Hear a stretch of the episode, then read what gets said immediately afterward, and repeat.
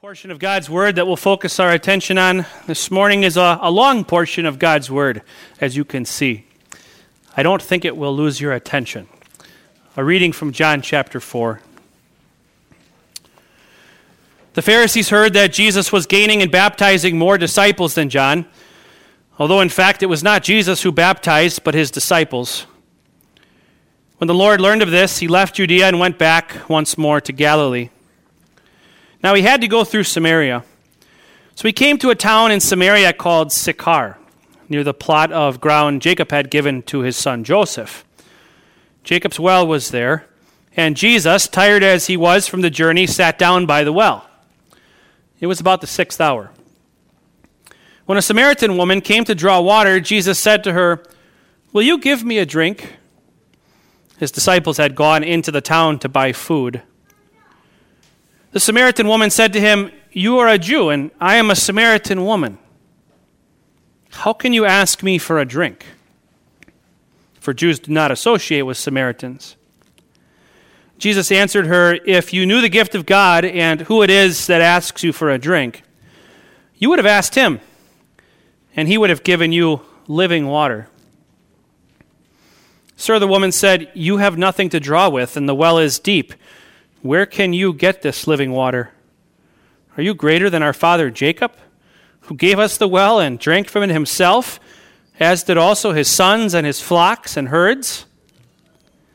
Jesus answered, Everyone who drinks this water will be thirsty again. But whoever drinks the water I give him will never thirst. Indeed, the water I give him will become in him a spring of water welling up to eternal life. The woman said to him, Sir, give me this water so that I won't get thirsty and have to keep coming here to draw water. He told her, Go, call your husband and come back. I have no husband, she replied. Jesus said to her, You are right when you say you have no husband. The fact is, you have had five husbands, and the man you now have is not your husband. What you have just said is quite true. Sir, the woman said, I can see that you are a prophet. Our fathers worshipped on this mountain, but you Jews claim that the place where we must worship is in Jerusalem. Jesus declared, Believe me, woman, a time is coming when you will worship the Father neither on this mountain nor in Jerusalem. You Samaritans worship what you do not know. We worship what we do know. For salvation is from the Jews. Yet a time is coming and has now come when the true worshippers will worship the Father in spirit and truth. For they are the kind of worshippers the Father seeks. God is spirit, and his worshippers must worship in spirit and in truth. The woman said, I know that Messiah called Christ is coming.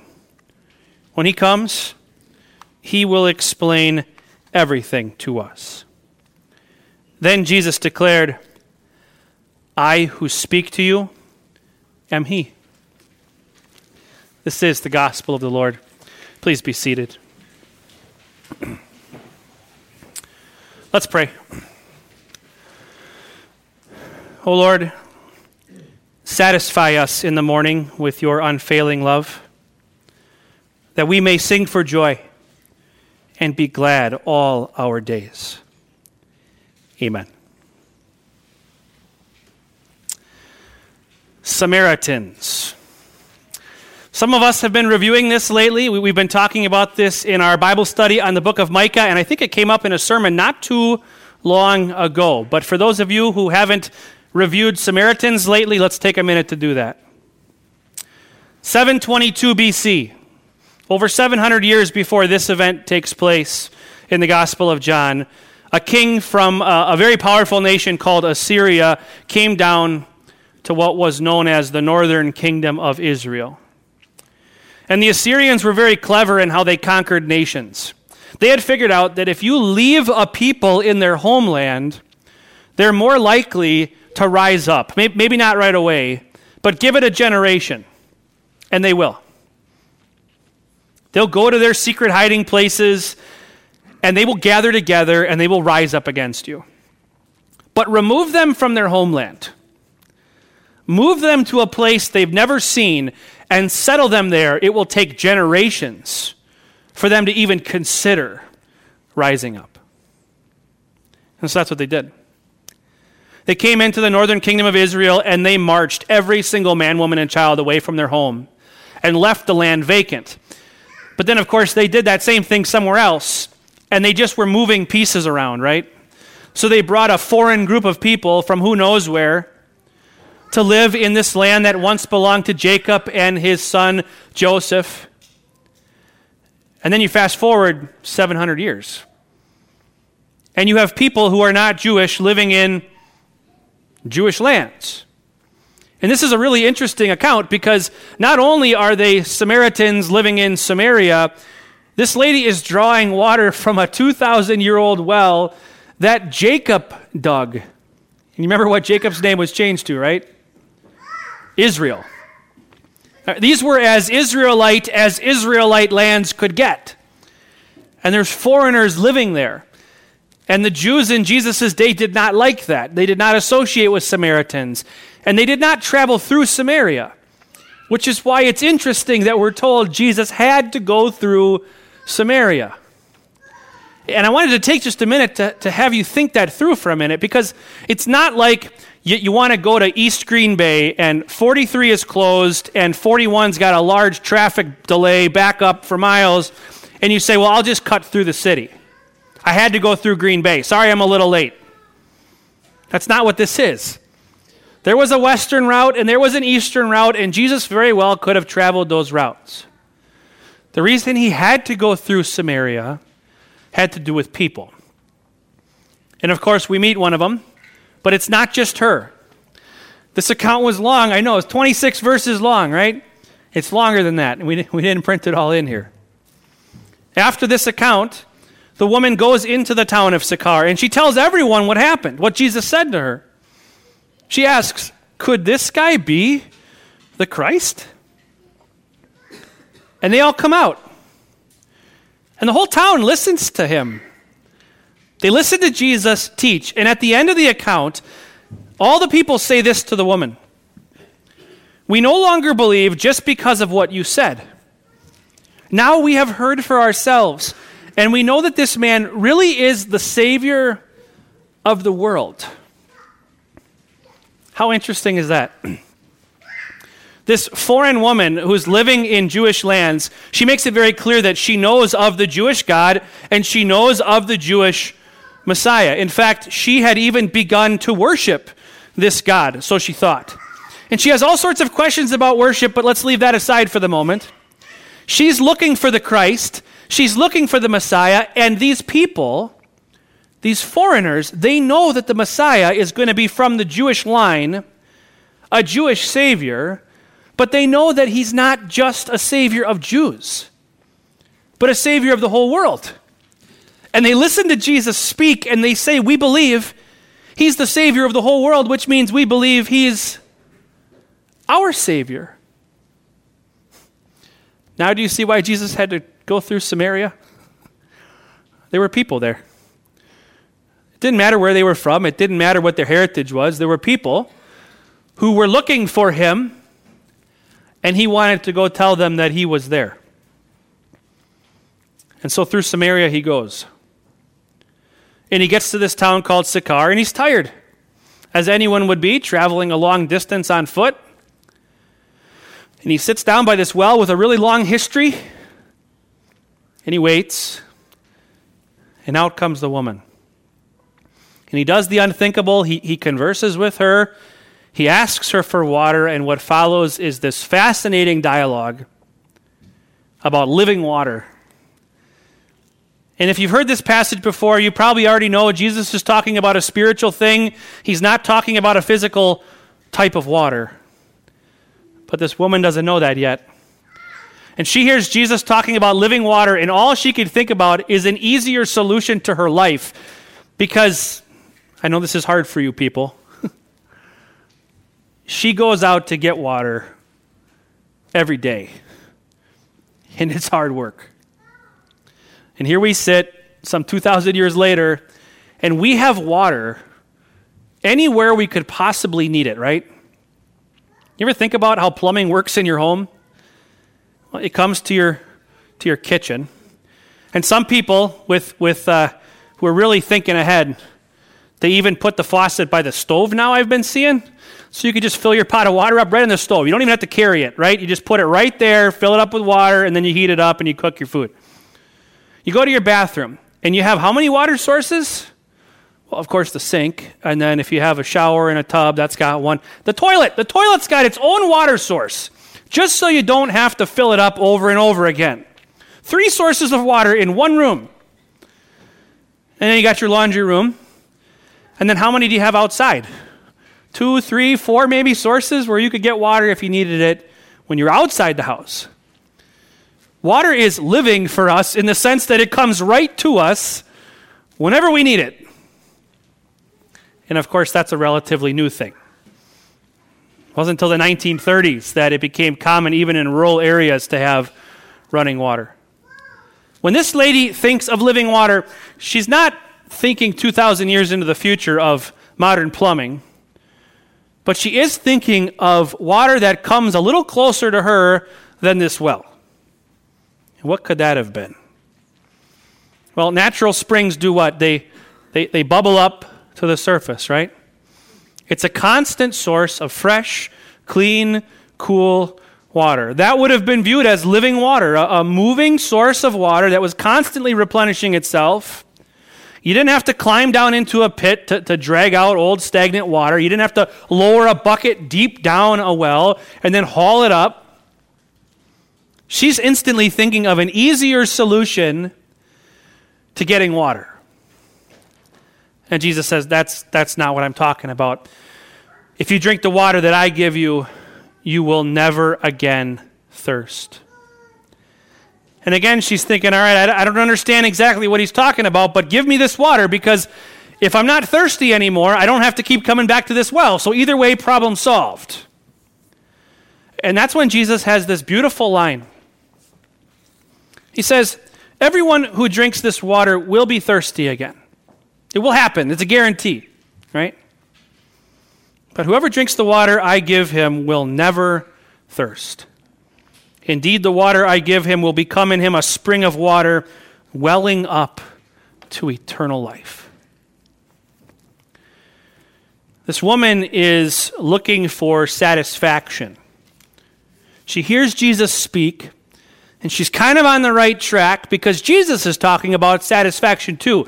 But he's talking about a different kind of satisfaction. He's not talking about water that quenches physical thirst. He's talking about something completely different, and that is why he brings up her husband. That's why he asks her, Go get your husband. And, and she says, Well, I, I don't have one. And then he goes on to tell her how she's had five husbands, and the one she's got now is not her husband. This woman was seeking satisfaction. She was looking and looking and looking, and we don't need to know the details about her relationships. It doesn't matter.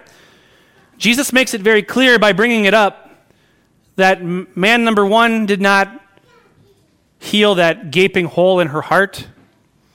Man number two didn't, three, four, five. Now she's trying six. Jesus is saying it won't work. You're not going to find satisfaction in him or any of them. Not the kind of satisfaction you're looking for. This was not just a Samaritan problem. This was not just a problem with this woman. This was a problem that all humans struggle with. And if you go back to the time of the Assyrians, a little bit after that, there was a prophet named Jeremiah. And he came to God's people to show them that they had this very same problem. Through the prophet Jeremiah, God says these words My people have committed two sins. They have forsaken me, the, the spring of living water, and have dug their own cisterns, broken cisterns that cannot hold water. Have any of you ever lived somewhere where you had a cistern? I, I come from out west. It's been a while now, right? Almost been here two years already. But cisterns were common in Wyoming, all over the place. You'd see these trucks and these trailers with these huge water basins on the back. they'd pull under the dispenser a, a big pipe hanging down, and they'd pull the lever, and the city would bill them for water just like they bill you for having water come into your house. And they would take it out and dump it in their cistern. And then it would get pumped into their house, and they could have running water just like you and me. Well, the cistern was kind of important for them. If that cistern was cracked, they could make trip after trip after trip into town and haul those thousands of pounds of water back out to their house and dump it in the cistern. What's going to happen? It's going to run into the ground. The Lord says, You guys have me, the eternal source of living water. And you fools have turned your back on me and you dug a hole in the ground and you started filling it with all this stuff that you think is going to bring you satisfaction, and it's just running into the ground. You are as foolish as foolish can be. And so, if Jesus came to you, what question would he ask you? Maybe you haven't had five husbands or five wives. Maybe for you, the, the problem is not that you're seeking to, to fill that gaping hole in your heart with a spouse. Maybe for you, it's something totally different. So, where are you turning? Where have you been turning to try to fill that gaping hole in your heart? I could do that, that pastor thing where I run through a list of possibilities for you. I think you could probably do this one on your own. Can you think of something in your life? Something in this earth that you go to over and over again? It's like you're you keep dumping it into the cistern, hoping that maybe this time it'll stay in there and it'll it'll satisfy you. We do this all the time. We have this gaping hole in our heart that's seeking to be filled, that, that wants to be satisfied, this internal thirst. And we try and we try and we try with all these things in this life things we do, people we know, places we like to go. And we keep coming back empty. This is what makes our God so awesome. He shows us the problem, and then he points us back to himself and he says, I'm still here, this eternal source of satisfaction. Listen to what he says through the prophet Isaiah in chapter 55. Come, all you who are thirsty, come to the waters. And you who have no money, come, buy and eat. Come, buy wine and milk without money and without cost. Why spend money on what is not bread, in your labor on what does not satisfy? Listen. Listen to me and eat what is good, and your soul will delight in the richest of fare.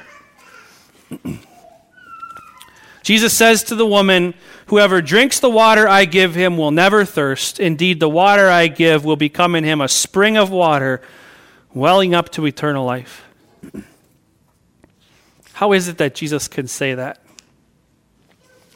How is it that Jesus can claim to offer that kind of satisfaction? It's because of who he is. This woman seems so confused. And at the end, she says this line that's kind of cool, but shows how confused she is. She's basically saying, I don't get it, but when Messiah comes, he'll explain. And Jesus looks at her, I imagine, with a big old grin on his face. And he says, I, the one speaking to you, I am he. I'm the one you're looking for. I'm the one who can satisfy that huge hole in your heart. I'm the one who has come to, to obey the Father on your behalf. I'm the one who's come to suffer the hell that you deserve for all your sins, for turning away and forsaking the Lord, for digging cisterns and for filling it up with all sorts of useless things.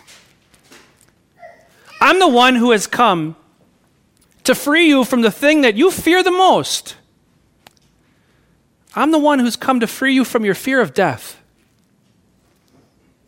I'm going to defeat death because I'm not going to stay dead, but I'm going to rise. I'm the one who can ease that nagging, longing feeling in the pit of your stomach. I'm the one who could get you to God, and I'm the reason that you'll be satisfied forever. I'm the one you're looking for.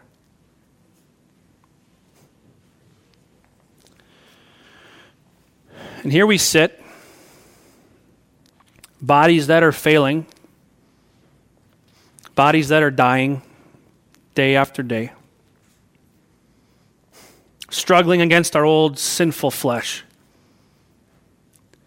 We know in our heads that Jesus is the one who satisfies. And yet, day after day after day, we struggle with what the people in Jeremiah's day struggled with forsaking the living source of water, going after things that don't satisfy. And so, what are we to do? How can we get from the point where we are struggling day after day to a point that just trusts and knows and is satisfied? Maybe we could try the prayer that Moses prayed. I didn't make it up at the beginning of our sermon this morning. Psalm 90, 14. Satisfy us in the morning with your unfailing love, that we may sing for joy and be glad all our days. Maybe we could try praying that prayer when we wake up day after day. Ask the Lord to help you, just like I need the help. Lord, be my satisfaction today. Let your unfailing love be the one thing that satisfies me. Remind me as I go through this day not to seek satisfaction in all the places that spoil and fade and, and, and disappear like the mist, like my breath on a cold day. Let your unfailing love and your unfailing love alone be the thing that satisfies me. So that we may sing for joy and be glad all our days. You know, if I've ever left you with the impression that heaven is the thing, and the reason you should get through life is because you could just keep looking to heaven, I'm stopping too far short. There's more than that. Moses keys in on it. God is here to satisfy you now. Every day, the rest of your life. And yes, forever in heaven. And that's going to be awesome. And you're going to love it. But you could be satisfied right now. You can sing for joy right now. You can have joy in your heart and be glad every single day for the rest of your life. Because you have Jesus. You have the Christ, the Savior of the world. And so, and so, what Moses prayed, not only for himself, but for everyone around him, I pray for you. And I encourage you to pray for those around you. Satisfy us in the morning with your unfailing love that we may sing for joy and be glad all our days. Amen.